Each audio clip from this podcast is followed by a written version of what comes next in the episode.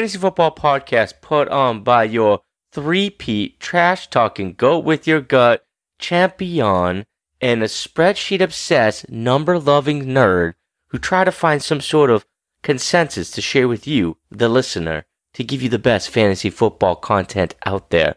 Who am I joined by? You're joined by FF underscore Spaceman Dave, Wright. Todd, we're doing every other week here as, as I was on vacation here and just we've been busy during draft, you know, with, with work and all this other stuff and prep, but it feels good to be home. Taylor Two Rivals is home with you, my friend.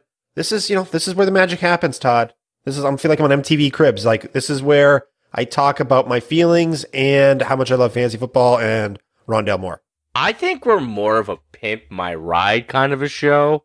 Uh, I think that like you give us these prop sets and we just, you know, we try to show you how to throw like a PS4 into that draft capital and then like the fish tanks over here with the sweepers. You know what I'm saying? You mean add no actual value to a car for resale value? Pretty much. Pretty much. That's true. That's true. Thanks, man. Thanks. I made it sound super cool when you brought us down. So, um, yeah. So, how's things going with you, man? It's good, Todd. I, I came back from vacation. I'm feeling phenomenal. Uh, got to spend a lot of time with my family, which was really appreciated, uh, or just really valued, I should say. Not appreciated, but really valued. I got to see my grandfather, who's not doing well physically, but I got to see him twice, which was really important. I got to, I spent every day with family. Uh, my sister flew up from North Carolina. It was just really phenomenal to go up to Maine the way life should be. And actually, Todd and I were in Maine at the same time, I believe. We might have been actually crossing paths on I 95. I'm not sure, but that was pretty cool. And then, uh, yeah, so yeah, Todd, it, life's good, man. Life is good. And I started, I came back with a bang. Draft week is this week. Track is starting up again. I'm working out again, trying to get my ass in shape before the baby comes. Quinn's belly is popping. She's at like t- almost 26 weeks now. Life is good, my friend. I feel refreshed. Oh, I'm ready for draft week. Draft week is upon us. And I was in Maine. Yeah, went to Wells, Maine, uh, Wells Beach. Little man was trying to bring all the sand off the beach and throw it back into the ocean for a straight hour. Definitely found out what tide pools were, and as great parents, we did not put him in a bathing suit, which was pretty classic for him being soaked in a Toy Story t-shirt and jeans. We did have a change of clothes. But um, yeah, no, man, uh, we got my wife and I both got both of our second COVID shots, so that was uh that was exciting. Um, pretty stoked. Going to be on a live stream for the IDP guys tomorrow. Uh, magazine's coming back, uh, coming together really well. I'm in a C2C startup with uh, Kevin Coleman, and uh, Todd's cheating on me. I am at well play Devi, dude. So uh yeah, at the boys twenty two on Twitter. Kevin's the man over at Hammerjacks. It's coming together pretty well. We haven't disagreed too much. We definitely had when you get to the college side, it's really easy to disagree because the realm of possibilities is vast. So, but it's been a lot of Slovis fun. was a terrible pick. Slovis was a terrible pick. don't don't you dare dare talk about Slovis being a terrible pick at the end of the third round in a superflex draft. Enough. Enough of that. Behave yourself, you troll. All right. And then my last thing is that I'm stoked that tomorrow, and when you're listening to this, it would be tomorrow. Um, I'm having this unified student staff game. So it's students and staff. So a lot of my athletes have you know, special needs and they'll be in the game, but it's students and staff on both teams. I'm definitely going for that MVP. Definitely going for that MVP. I'm D'ing up, dude. Bring it. Oh, here's the funny thing about that, Dave, is we're at practice and I'm talking about like setting up like rosters. I asked every, like, not every kid, a lot of the kids on my team if they wanted to play with me or against me. Every single one of them wants a piece of the coach.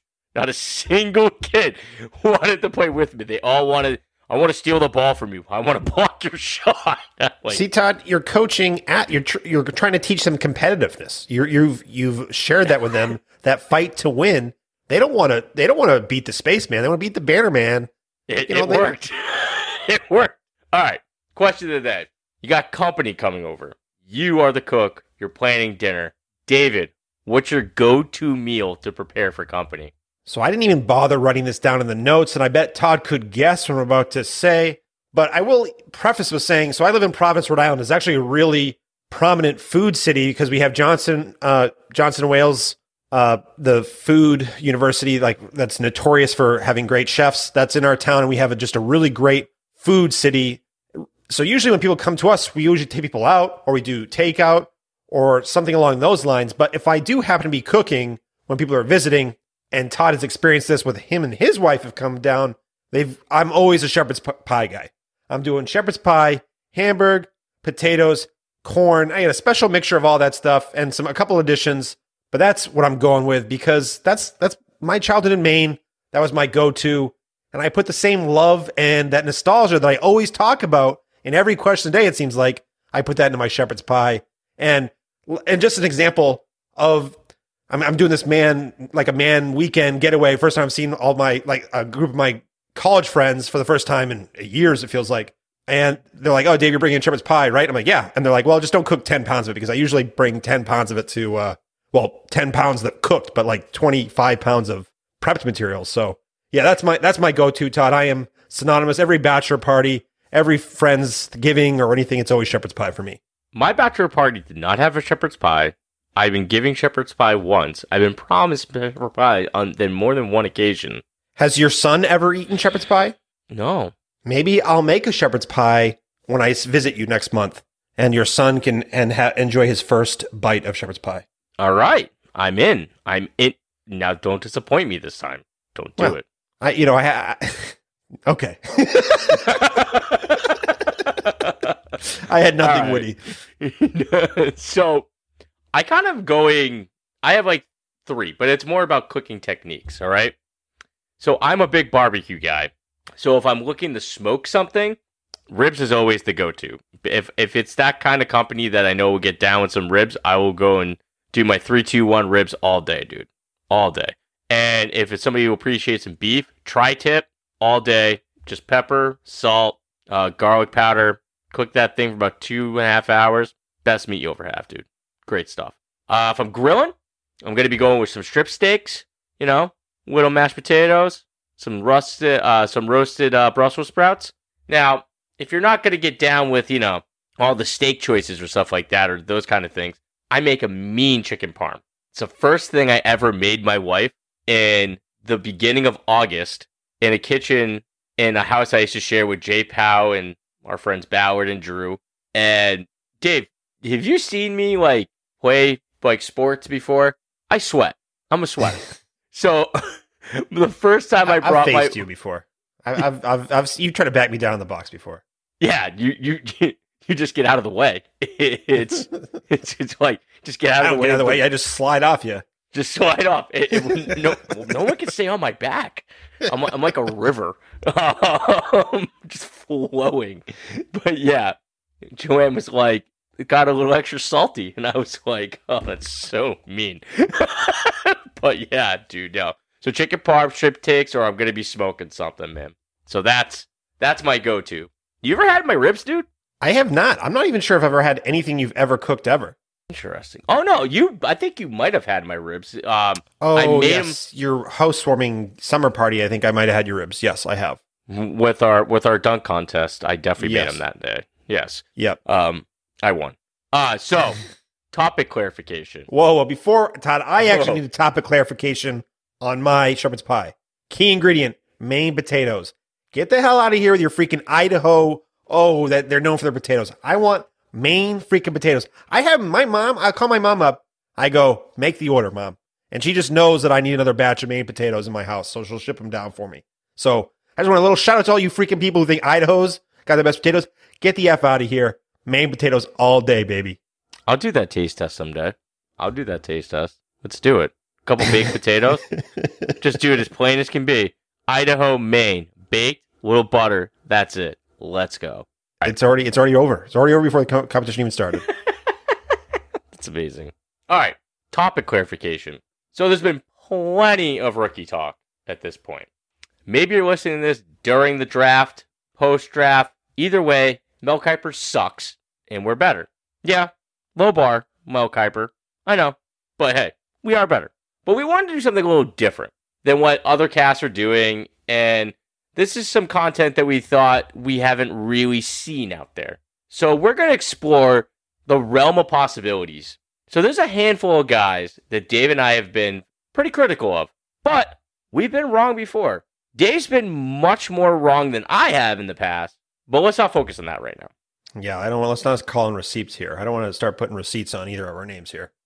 That's cool. Three rings. So uh, we're going to talk about two rookies that we're low on and how they could prove us wrong.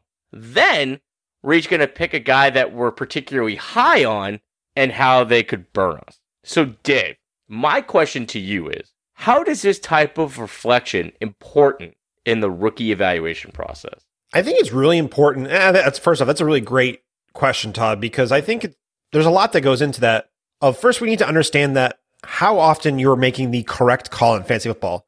If you're looking, if you just look at your drafts, say you're, you're a startup draft, and you look at the players who actually hit in your startup drafts, your your percentages maybe you're lucky with. You're probably lucky if you're hitting 60% of the players you draft are actually valuable for your fantasy team. It's probably less than that. It's probably like you're lucky to hit on one out of three players after the round after round 10, if we're being honest here. And or if you look at redraft and you look at redraft teams, I won a championship in our, my last year uh, against Utah, and I don't think I hit on a single pick after round seven. I don't, and I don't, and I don't. None of them hit, and that just shows you how often we get wrong. And the biggest thing that goes into that, and especially with rookies, and especially this year, at coming off of a year where 2020 was a historic rookie class, and how successful these rookies were immediately, and how impactful they were.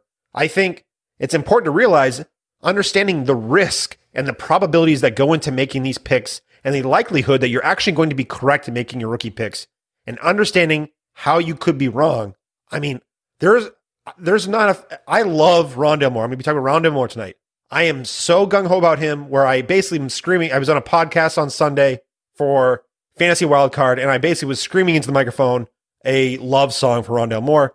But you have to understand how you can be wrong. And that's why you can understand probabilities and just understanding risk management or even understanding what risk is when playing face football. And I think this is part of it, understanding how he could be wrong and why, you know, there's people, the reason why is we're below on consensus or above consensus and understanding why consensus is a certain way. I think that's very vital, Todd. What do you think? Oh, dude, I'm absolutely in the same boat. I th- I think part of the thing I think when you're pointing out about 2020, that was such a successful year that I think people got a little cocky about rookie evaluation because so many players were good out of that. Oh, I hit on this, I hit on that, I hit on that. Yeah, everybody hit on something to a degree in that in that team in that draft because it was just monumentally good. So being able to look at something and understand the risk that goes into it, understanding ceiling floor, the possibilities of how you could be wrong, because you can't just totally dismiss any player. There's a place in that draft that they were there that you could consider them. Whether that's realistic or not, that they fall there, but you know, you got to look at every possibility. And like Dave said, you're if you're hitting on 60% of your picks correctly in a startup, you're doing great, you know? But it's the same thing with rookies, you just have less chances, you know? And also less information. So, key yeah, word there, Todd. Key word, less information. We don't have as much information as we think we have. Look at how successful the NFL is making picks and how much money and resources they're investing. And then then we're these am- we're amateurs and yeah, we we make some good calls. It's not like we're idiots or anything, but we don't know as much as we think we know. And even when we hit, how many times does it hit and it isn't it didn't hit the way we thought it would? It's just really important for people to realize that the range of outcomes is a lot more vast than what we are than what our scope is when we're evaluating these players. Well said, sir. So let's jump into it.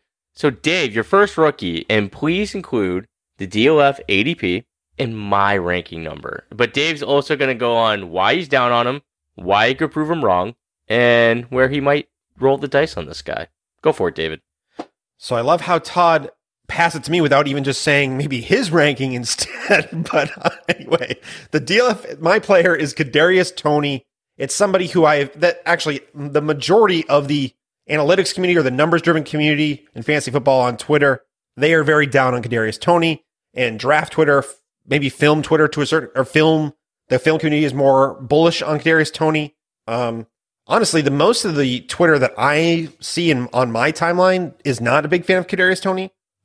For DLF ADP, he's going at 24, essentially the end of the second round in Superflex startups, or not startups, Superflex rookie drafts. And Todd has him at 31 overall. So Todd is below consensus as well as his wide receiver 14.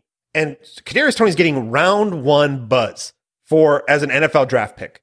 He, he had a great combine. There's a lot to like about him, but I am down on him because I'm I'll go just my process understanding age adjusted production.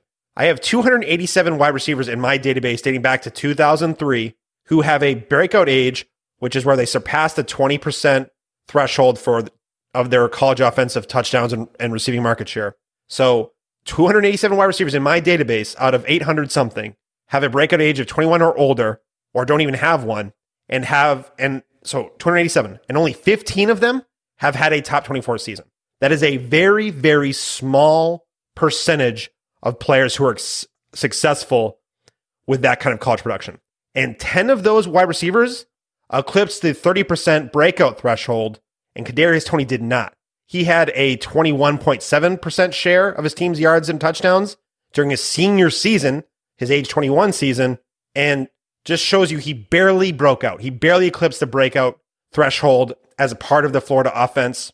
So that's essentially why I'm down on him is because the historically this kind of profile does not hit. He had two TDs prior to his senior season. This guy who's going the first round of the NFL draft has two touchdowns entering his last season, but then where he had 10, he got 10. Apparently he relies on his athleticism to win. He's very raw in his route tree, very limited route tree where he's relying on bubble screens and manufactured touches. And it seems from what I have heard is that he relies on these splash plays that are very, um, very, very, they, I'm trying to think of the word, very pleasing to the eye.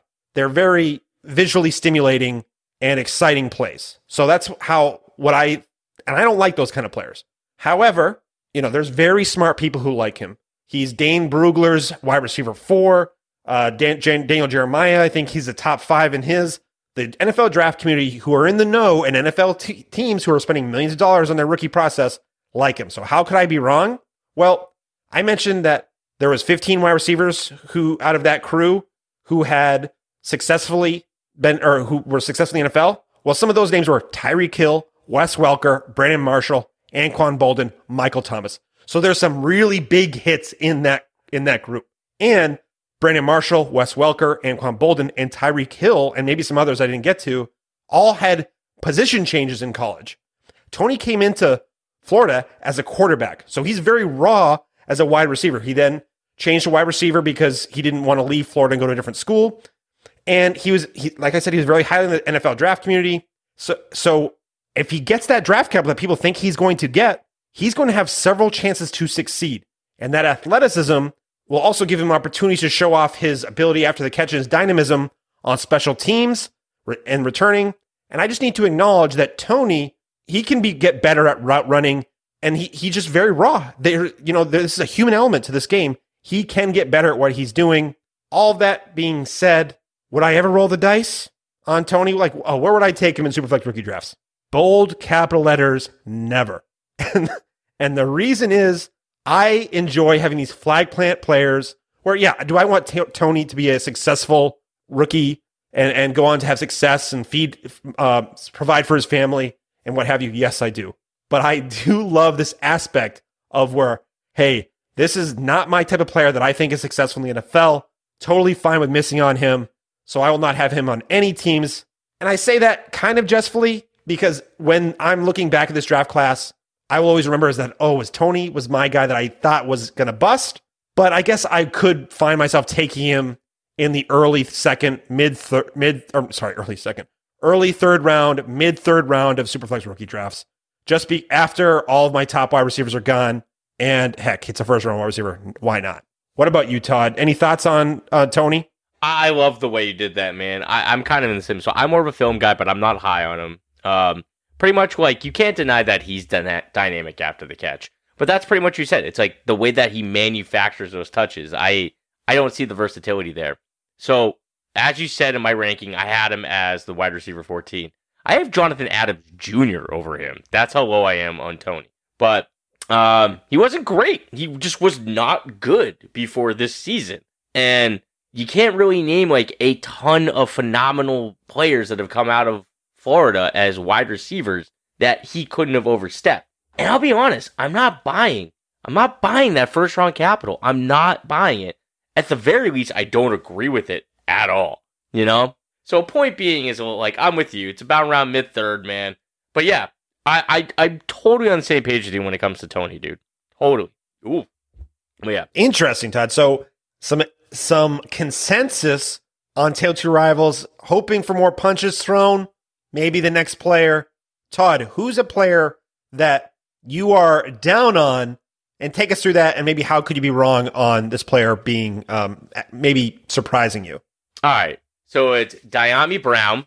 Uh, so at the ADP, it's 23.3 on the DLF ADP. He is my 27th player overall in the wide receiver 11.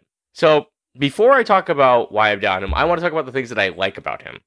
Exciting downfield player who's dangerous as a deep ball threat. And he's a fierce competitor. The dude is a fighter, loves to mix it up, and he can break a tackle. And I love the way that he sets up and sustains these tight routes on those deep ball routes.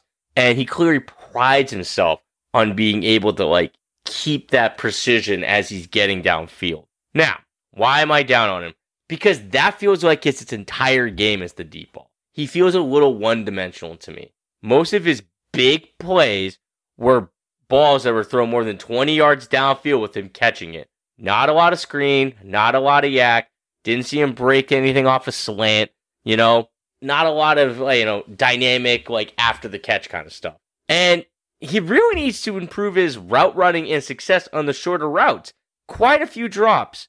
This was one of his biggest flags for me for NFL success and fantasy success. And I, I mean, I watched about seven games of film for him, and I saw quite a few short drops.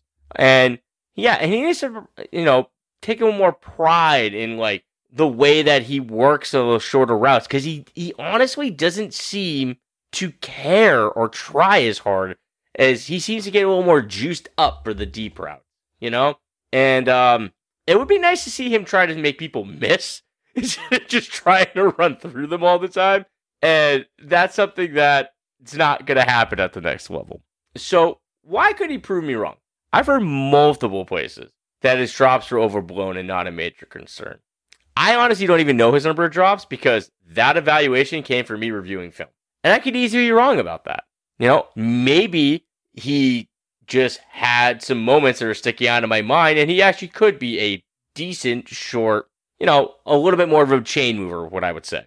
And if he lands with a quarterback with a strong, accurate deep ball, his max out potential is through the roof. I love the idea of him with Carson Wentz, just from opportunity and just match.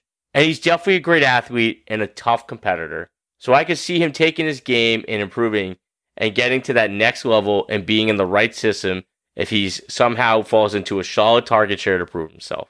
So where would I roll the dice on him? If he gets second round draft capital in the actual NFL draft and he falls in an ideal landing spot, I'll say my max around like the 205, 206 range. And that's about as high as I would go. In any situation, if he falls into the early third, I'm freaking pumped. Freaking pumped. And I've seen that in plenty of mocks pre-draft. So that that's what me. What are your thoughts on Brown, Dave? So I think I'm one of those people where you mentioned that people aren't as concerned about his drops. I'm one of those people. I don't necessarily value drops, but I think there is sometimes it's overstated that drops don't matter because there is something to that. There is an, an a yeah, are drops random at times? Yes, but I would I could be convinced that there's something intrinsic about drops that are important because there is a concentration thing and just an overall hand-eye coordination part to drops. So I I understand arguments about drops where I I like Dyami Brown because one of his value, and I think NFL teams are higher on him than some fantasy people think. I've heard a lot of people saying, like NFL people thinking that Dyami Brown might slide in as more as the wide receiver five, wide receiver six on an NFL level on these teams.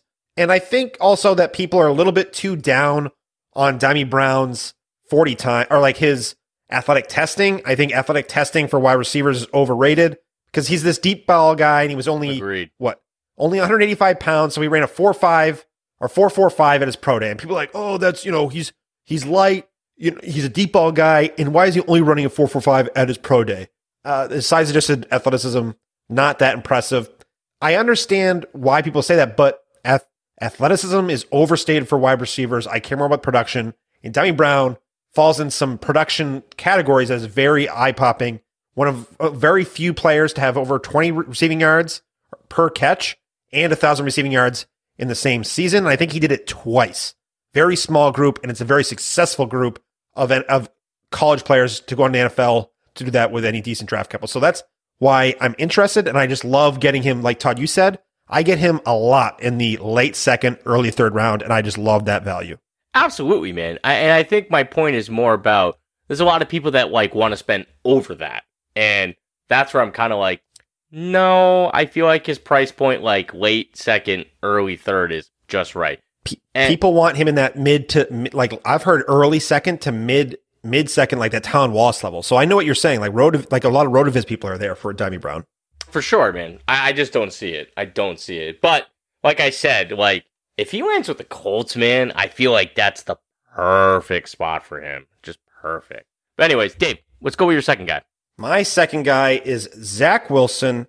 And I've been pretty harsh on Zach Wilson, thinking that he is going to be the biggest bust out of the QB position in this draft class. And I've softened a little bit on that recently because of, there's, I understand a lot of the arguments for Zach Wilson. So let me, before I get into that, currently in Superflex ADP at DLF, he's the, like at 5.9 average draft position. He's going, uh, and Todd has him as his, at ranked five overall and his QB four. So Todd wants to pick him in his top five picks. And so why, and I actually like leading on why I'm down on him first because I want to, I want to end with why I love him or not why I love him, why why I think he's going to he could prove me wrong. And I'm down on him because he really, if I'm looking at it from an and first off, I should everyone should know this by now. I am from an anal or from a numbers driven perspective. I'm not looking at any film. I actually have seen some highlight clips inadvertently, not purposely. I didn't go and search for them, but somehow they were just burned into my eyes on my Twitter timeline. I couldn't avoid them. But from what, so from a numbers driven perspective, he really only had one res- he had a respectable year as a 19 year old. When he first start, he start, took over halfway through his 19 year old season, and he was this, where he was a starting quarterback, and he, eh, decent, decent numbers, decent efficiency. But then in his second season, he had a real down year 11 TDs, nine interceptions, and both in his first and second season did not eclipse the 70 QBR threshold, which is that's kind of telling for me. And, and it gives me this vibe of really only one good season for a player and it was his last season. And I try to avoid those players. That gives me that Mitch Trubisky feel where they were just middling. And then when they got older, had more experience, they balled out. And I tend to avoid that. I, and so that's a big stay away from me. But, and then there's the schedule thing. He has probably the softest schedule out of any QB in this class. And I'm, yes, I'm even saying Trey Lance might have had a better, ske- better, face better competition at the FCS level than Say Zach Wilson. I'm I'm Todd. That you look at what Zach what Zach Wilson faced last season. It was ugly at times. And Trey Lance is facing, you know, team the best teams in the college playoffs, football play, or the FCS playoffs, or Trey Lance was. So I, am not saying that I totally believe that, but I, you can make an argument. And and just to give you the numbers, Todd, about how poor the competition level for Zach Wilson was. His average opponent rank was 73.9 for top defense. So his defensive ranks that he faced against was 73.9, almost 20 slots lower than Trevor Lawrence and almost 50 ranks lower than Justin Fields. Justin Fields faced an average defensive rank of 24, highest in the class. Incredible that 73.9 average defensive rank for Zach Wilson. And only 28.3% of his passes were against top 50 defenses. So that's kind of why I'm down on him. But I'm kind of getting a little bit more, instead of just thinking that he's an automatic bust, I'm now kind of, I'm not necessarily looking at it as a total stay away for me. I was at times, but I'm not quite there yet. And why could I be proven wrong necessarily? Why could I be proven wrong of why I think he's a bust? And that's because he's a young, I, I, the way I approach quarterbacks is I want them to be young, efficient, and have a little rushing upside and also um, be experienced. He's a very young and efficient. He's not very young. He's he's going to be a young, efficient passer. He'll be 22 year old rookie and has a and he had his final season. He had an 88.8 QBR. Very good QBR. 196.4 efficiency, college efficiency, quarterback efficiency, or whatever they whatever the term is, and a 12.6 AYA in his final season. Very, very off the chart efficiency numbers, and that's very telling metrics, predictive metrics. Very good.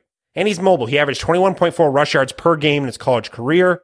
And one thing that the reason why I care about experience is because when you when a, a college quarterback has a lot of experience, that means they got more playing time at a younger age, and that coaches decided that they gave the be- their team the best chance to win at a younger age. And Zach Wilson started playing at at age halfway through his age 19 season and took over, and he would have eclipsed these experience thresholds that I care about, except he had an injury where he missed a month and a half, I believe. So, or maybe two injuries. I, I, I forget exactly off the top of my head. But because of those injuries, he failed to meet those injury thresholds. So it wasn't like he was benched or he started late. It was just an injury thing, which is a little bit more out of his control. And so to call him inexperienced isn't necessarily fair. So I think I, I've kind of come around a little bit on his experience level. And he has a very good completion percentage over expected, at least my hacked version, 7% over expected for his college conference. And even though Wilson had a soft schedule, he had a, was very efficient against the top 50 defenses that he did face with over 10 adjusted yards per attempt. So there's a lot to like about Wilson. Or there's I can understand the reason for it. He's a very toolsy player, can throw, he's mobile in the pocket, can throw off a off a um an uneven platform or whatever the phrase is for the film people. So there's a lot to like about him as a toolsy prospect. But one thing that I do, I think he does try to force the ball occasionally, and he and you just watch him on film too. He has these wide open lanes, but that's I'm getting back to why I don't like him. But the reason is saying that he is the toolsy guy, and that, so that's how I could be wrong. And he's going to get er, draft up cap. He's going to be a top five pick. He's probably going number two overall to the Jets in a revamped offense. I think that offensive line there makes more improvements. There's even though it's the Jets, you're going to say that there's things to like about him where he could be at least a valuable quarterback in Superflex. So instead of me saying he's a total stay away in Superflex rookie drafts, maybe I'll take him around 107, 108. And I think he'd probably be off the board in a lot of places, but he might fall if other people are down on him as well. And and the reason why is because the quarterback position is valuable. Say he's only a mid QB2 or low on QB2 for his career, or for only four or five years until he's replaced as a, as a quarterback. That rushing upside, that gunslinger mentality, that's valuable in Superflex. And it just because you think a guy is risky or has bust potential doesn't mean you shouldn't still take that, that positional value in Superflex. Uh, correct. That that's why he's a top five pick for me. Is that is the uh, positional value for sure. Now, that whole uh, FCF, FCS argument about them having a Lance having tougher competition. That was a throwaway comment, Todd. Throwaway I, I, I, you can't call it. You were talking about it for a good minute. Well, because I saw you unmute yourself, and I had to freaking, I had to freaking caveat or put a little asterisk next to it. It was bold and reactive. So, yeah.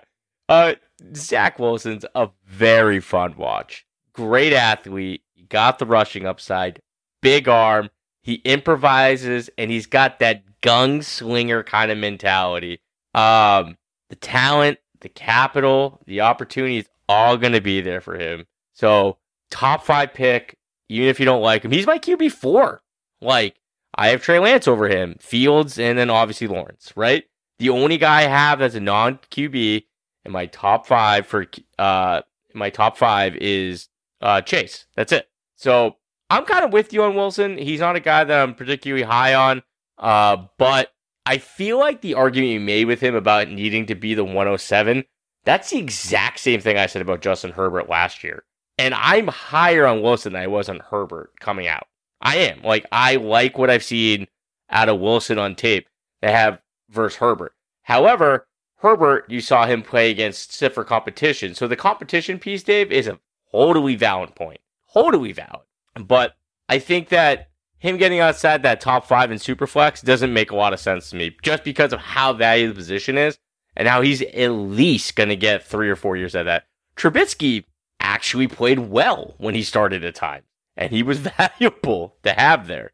You know, you're not going to go get that QB off your waiver wire to be able to fill that spot, you know? So, yeah, I, I mean, I totally, totally agree with where you're coming from. And I think we're in the same place. I just, I think I just wouldn't go past him after pick five. That's it. Yeah. You know? And I think to just real quickly is that I agree that, you know, the position, when you mentioned Herbert, there positionally, that value is there. I think the, the flaws that were in Herbert were necessarily not as found. Like there was, they just didn't quite use him the right way at, um, at Oregon and, and, and I think people got tired Agreed. of him. So there's a, Agreed. I think the criticisms of Herbert are different, but I think the positional argument is valid. Yeah, it was more about the value piece because it was pretty much the same argument I made for Herbert. Just they just have different reasons to be why people are questioning them. You know. All right. So let's jump into my second rookie. So another QB, and uh, it's the future quarterback of the San Francisco 49ers, Mac Jones. I don't know if that's actually going to happen. If they trade up for him for the three pick, that's wild. So, anyways, DLF ADP 9.8 and my Superflex rankings, I have as the 14th overall in the QB five. Now, what do I like about him? Outstanding accuracy, excellent ball placement, and then he's got that plus arm strength, and he's a very good play action QB. And the production's there. He he the dude can sling a football. There's no denying that. Now, why am I down on him? Everyone's going to point to his mobility. That's the easy answer. I get it. All the other guys have it in that class. And everyone's going to point to the talent that was around him. You can't deny that. 100%, right? Those are totally two valid arguments. The thing that bothers me the most about Mac Jones is the way that he handles pressures when he's in the pocket. He looked straight up panicked versus Georgia in that elite pass rush at times. Like, didn't know how to react, doesn't really throw off the run very well, kind of gets lost in the pocket in a way. And without that pocket presence, without him being able to improvise and scramble and move, that really worries me about him at the next level. So if you're not going to be a mobile QB and you're not going to be able to handle pressure in the pocket, that's not good, you know? Agree. Now, I agree so much, Todd, with that statement. Well put. Very well put. Yeah.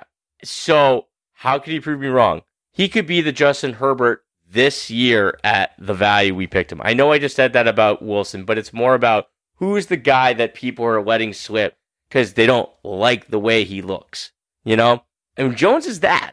You can't deny that he's a talented passer and the production is there. If he can improve his pocket presence and find a way to show that he'll be able to deal with the pass rush and the speed of the NFL, he could be a very good QB.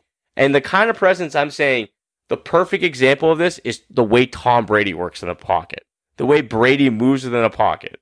And once he's like, and he can run for a few yards if it breaks down, but Brady just knows how to make these subtle moves, then reestablish his position, and still be looking downfield all the time. It's the poise, the understanding of the space, that spatial awareness. Mac needs to get that down. And if he ends up in San Fran, which has been a big rumor, he has a chance because Shanahan's a really good QB coach, you know? But that's where I'm still not willing to be beyond the 11 12 range with him. So when am I going to roll the dice? Probably around pick 11 or 12. Now, if San Fran does pick him at three, that's insane, like I said. But what I'm looking to do is I'm looking to move the hell out of my pick and move back and collect assets for wherever he's going to go in the draft. I could go as high as six if he ends up with that draft capital, but I need to be desperate at QB. But even at that point, I'm looking to see who else is desperate at QB and wants to pay up for that pick. And then I'm trying to move back to go get some of those stud running backs, like a great running back or a stud wide, and collecting assets. So 11 12 range super flex, great, great value. I'd go as high as six if I'm needy. But really, if Mac Jones were sitting there and I'm at a spot, I'm trying to shop the pick. What's really funny, Todd, is that I'm actually a little higher Mac Jones than you are. I haven't like when I say 107, I know I said was Zach Wilson at 107. Usually, if I'm taking Mac Jones at 107, that means Zach Wilson's already off the board. So I've been in a lot of superflex draft mock drafts. Like I was just on a show, Fancy Wild Card last weekend, and I took Mac Jones at 107, hated it. Um, but I, everything you said about the QB phys- positional value, the criticisms of him, I totally say. I also have some character concerns. Those two D, those two DUIs matter a lot to me. I know this is really stupid, Todd. The fact that he's not in peak physical condition from a this is it's so stupid for me. I can't. This is when my bias is getting in there. Of you're a big time college prospect. Why aren't you? Why don't you look like it? Why don't you look like a quarterback?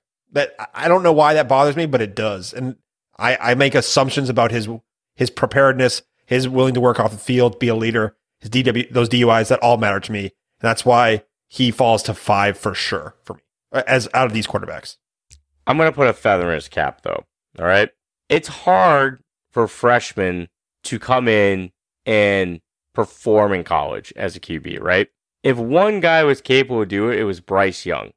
And the fact that he held off Bryce Young is pretty impressive because Bryce Young is going to take college football by storm next year. He is going to be dynamic, and him and DJ are going to be the one and two in a draft in two years. All right. So the fact that he was able to prove himself enough to have this generational talent have to wait in the wings a year, that impressed me. That got him on my radar. And then he went out and, I mean, the guy who won the Heisman, he was the number two to him. You know what I mean? So, yeah, I get that, man. I, I also love the, the, the lack of the lack of shape. That's totally a fair comment. I haven't thought about it, but I I don't disagree with it. It's so. This is when my personal bias gets into the thing of, and I know people say, "Well, look at Tom Brady when he came in." I'm like, yeah, well, he didn't look like roly poly holy. So, and also too, I should mention, I don't like that he has an, he's an older prospect, and that like it took him that long. If he's this good of a quarterback, where he's worth trading up that much to get to the 103, why did it take him so long to beat out Tua? Or, or not, he didn't even beat out Tua. Why didn't he not become a starter early? Why? And then he needed the perfect offensive line all of these amazing weapons. That's also that also bought in the back of my mind. For sure, man. For sure. All right. So now let's flip the script a little bit here. We talked about two guys we're down on and how they could possibly burn. Now, Dave and I definitely been on record of loving, like being high on two particular guys. Dave's going to go over his guy, and I'm going to go over mine. So we're going to talk about prospects that we love, but they could burn us. So, David, who could burn you? So Rondale Moore, I'm I love me some Rondale Moore. The he, early age adjusted production, just so many things to like about him. Why do I have one? The reason why is that I love him is because of his age adjusted. Broke out at age 18, like a really young age 18, dominant, one of the top 10, maybe top five seasons ever in my database. So for the last 25 years that we've seen from a rook from an 18 year old wide receiver incredible in a Power Five conference. And to the way he does it, people knock him for it. I actually, the fact that he was able to dominate an offense in that manner says a lot to me. You know, and then just quickly, everyone who's, I feel like everyone who's listening has heard me do my whole Rondale Moore spiel, but really quickly, why do I like him? Because the age adjusted production compares extremely fav- very favorably, very favorably to successful NFL wide receivers, outproduces the, the typical wide receiver from his conference, and those are all very predictive metrics. Very attractive yards per team attempt, great dominator, lots of things that I really like about Rondale Moore. And why am I down on him? Uh, and also, I should also say too, I do not care about height. I, I don't care about height. Five seven, yeah, that's I definitely that's lower than I thought he was. I thought he was be five nine. He's five seven or five eight, whatever. whatever. I think it's five seven. Been squatting too much. He's been shrinking. Um, I worry. All right, I don't worry about. I don't he he got the ball at, at a young age and he he proved that he can succeed at the college level. I think he's got the tools to succeed in the NFL level. Zach Reed tells me from, and then Todd's also mentioned, I think, in times of how uh, like Rondale Moore is very good against pre- he can separate versus man coverage, successful against zone. He can be used if he's used the correct way. He can win in a lot of different ways. So that's just a briefly why I like Rondale Moore. Why do I? How do I think that I could be, how do I think I could be wrong on him?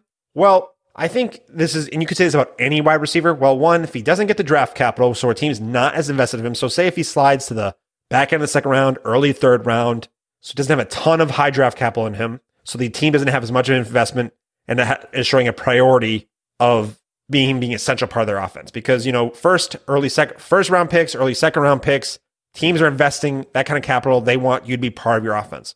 You start to slide in draft capital, team doesn't necessarily think that they're as important and vital to their offense. So that could happen. And then they land if he lands on a team that that isn't very, so early third round, the early third round, those are teams that aren't very good. They're not really good for a lot of reasons, but one of them is because they're not very freaking good at at scheming and winning football games, and they're not using their players in the correct ways, or they don't have a lot of talent. And so, it so to, to me, if he lands on a team that is not willing to use him in a certain way that to get that he can be successful out of the slot, if they try to pigeonhole him as an outside wide receiver, or if they only think he's a gadgety type player like a Tavon Austin, and they're not letting him run all kinds of different routes that I think that, and he's shown that he can be successful at. That's how I think he could fail. And also the injuries concerns. He, his size, you know, he's very well built, got that solid body mass, and he's very strong, very explosive and, athletic. However, when players that who can tend to rely on that, you, I could, you can make an argument that they get more injured because they're just relying a lot on these fast twitch muscles and they can get injured a lot like he did in the last two years. So those are kind of the concerns of how I could see him fail between injuries and not being used the right way. But besides that, and I'm not letting that keep me down, Todd, because he is still my wide receiver two in this class.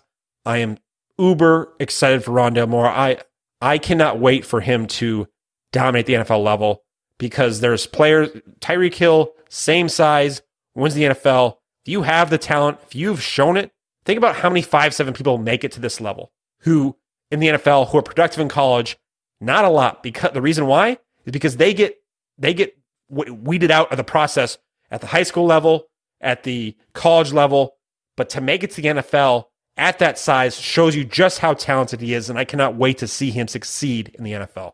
But I could be wrong. Explain it, but I, I don't even believe what I just said. Run him more to the moon, baby. that was like so much like this is why you compare me, but it's not gonna happen.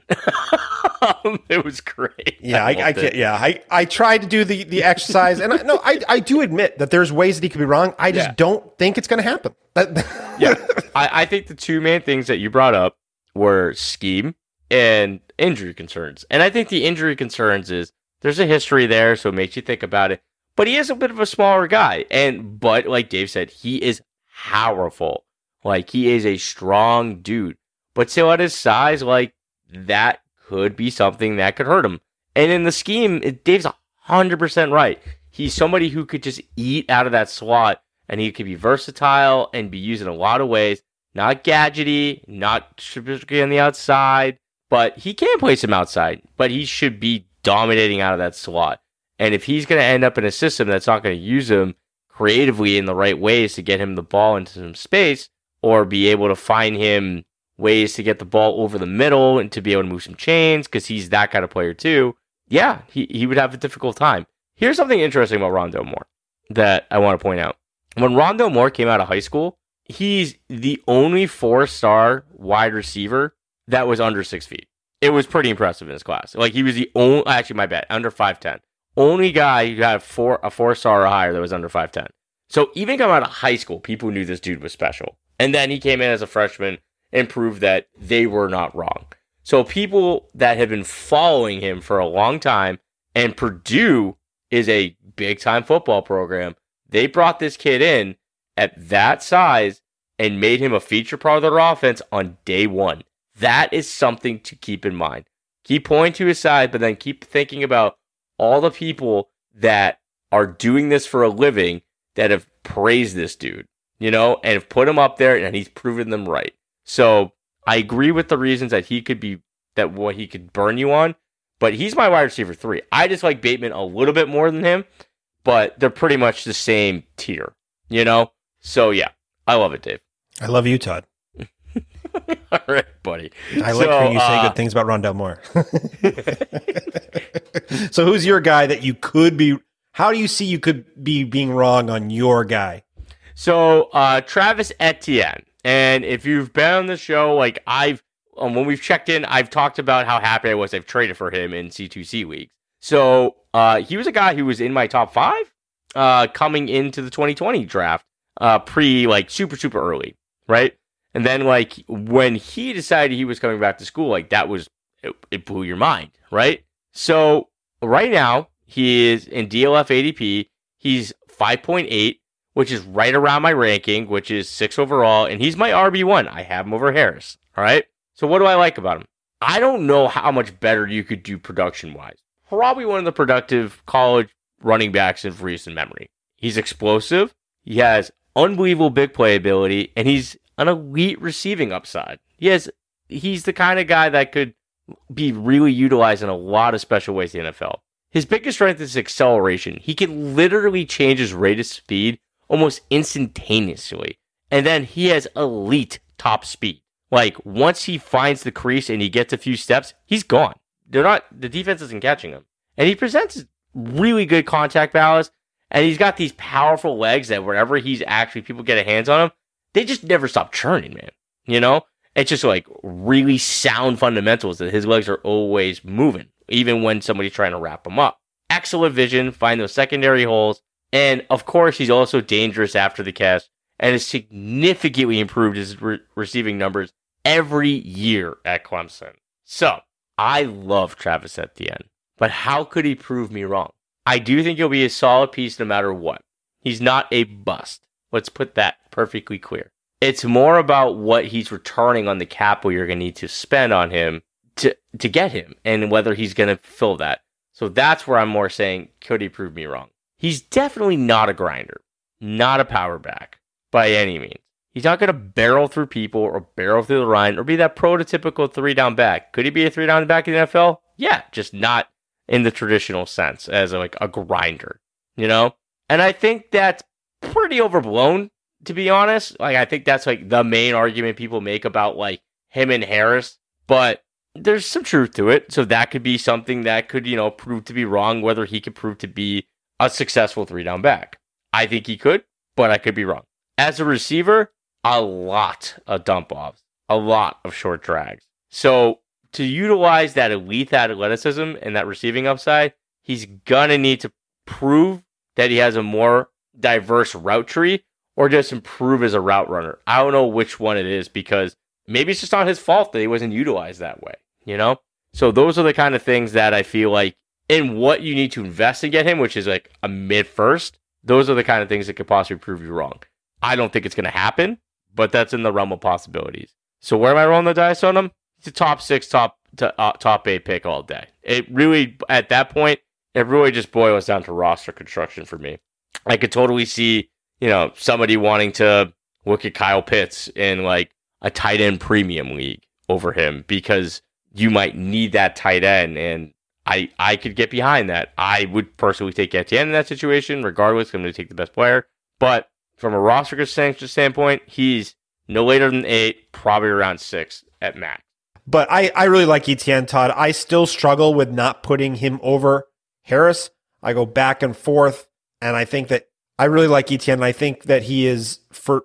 I actually don't think there's a top three running backs like a, in the same tier. I think it's Etienne and Harris are in the same tier, and then there's a tier break.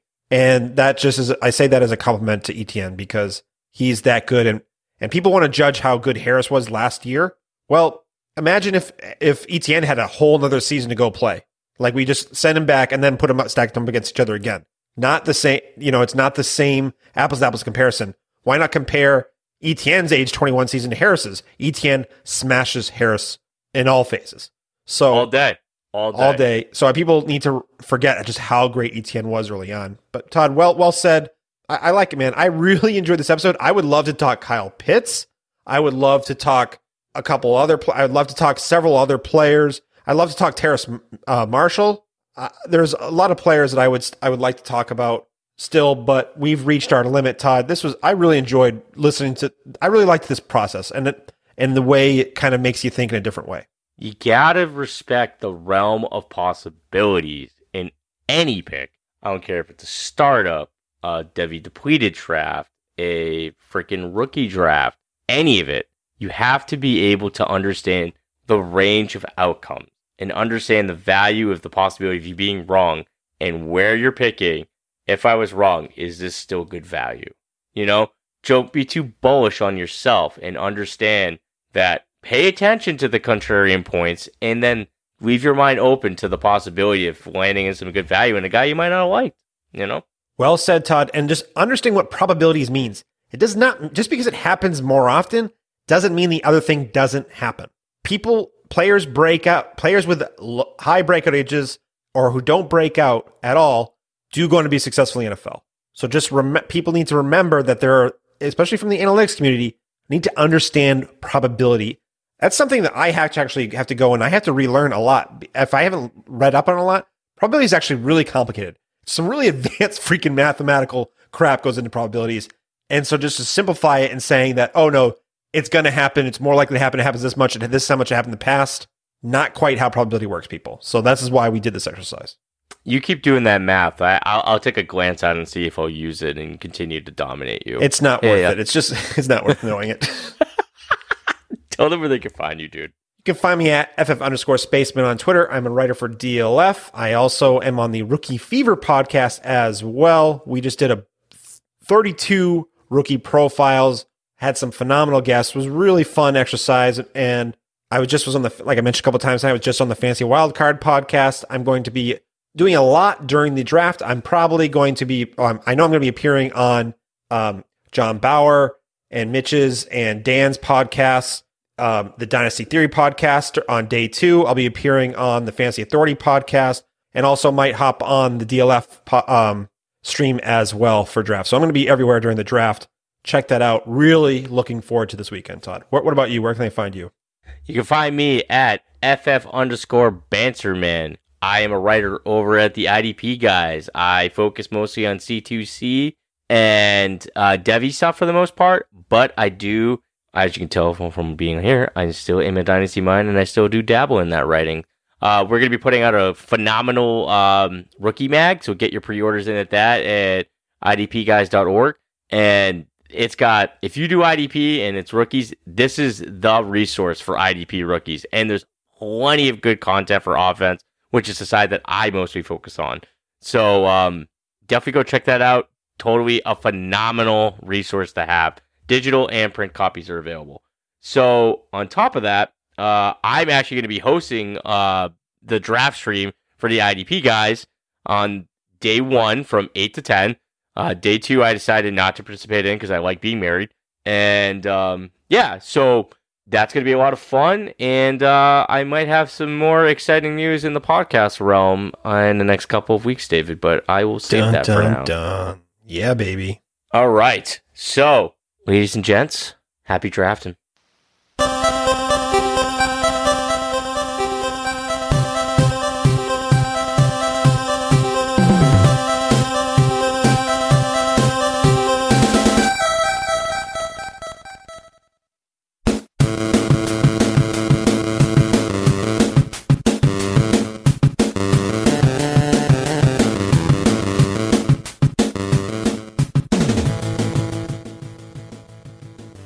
Freaking fun episode. I think I just muted myself. I have no idea. I had trouble with the mute today.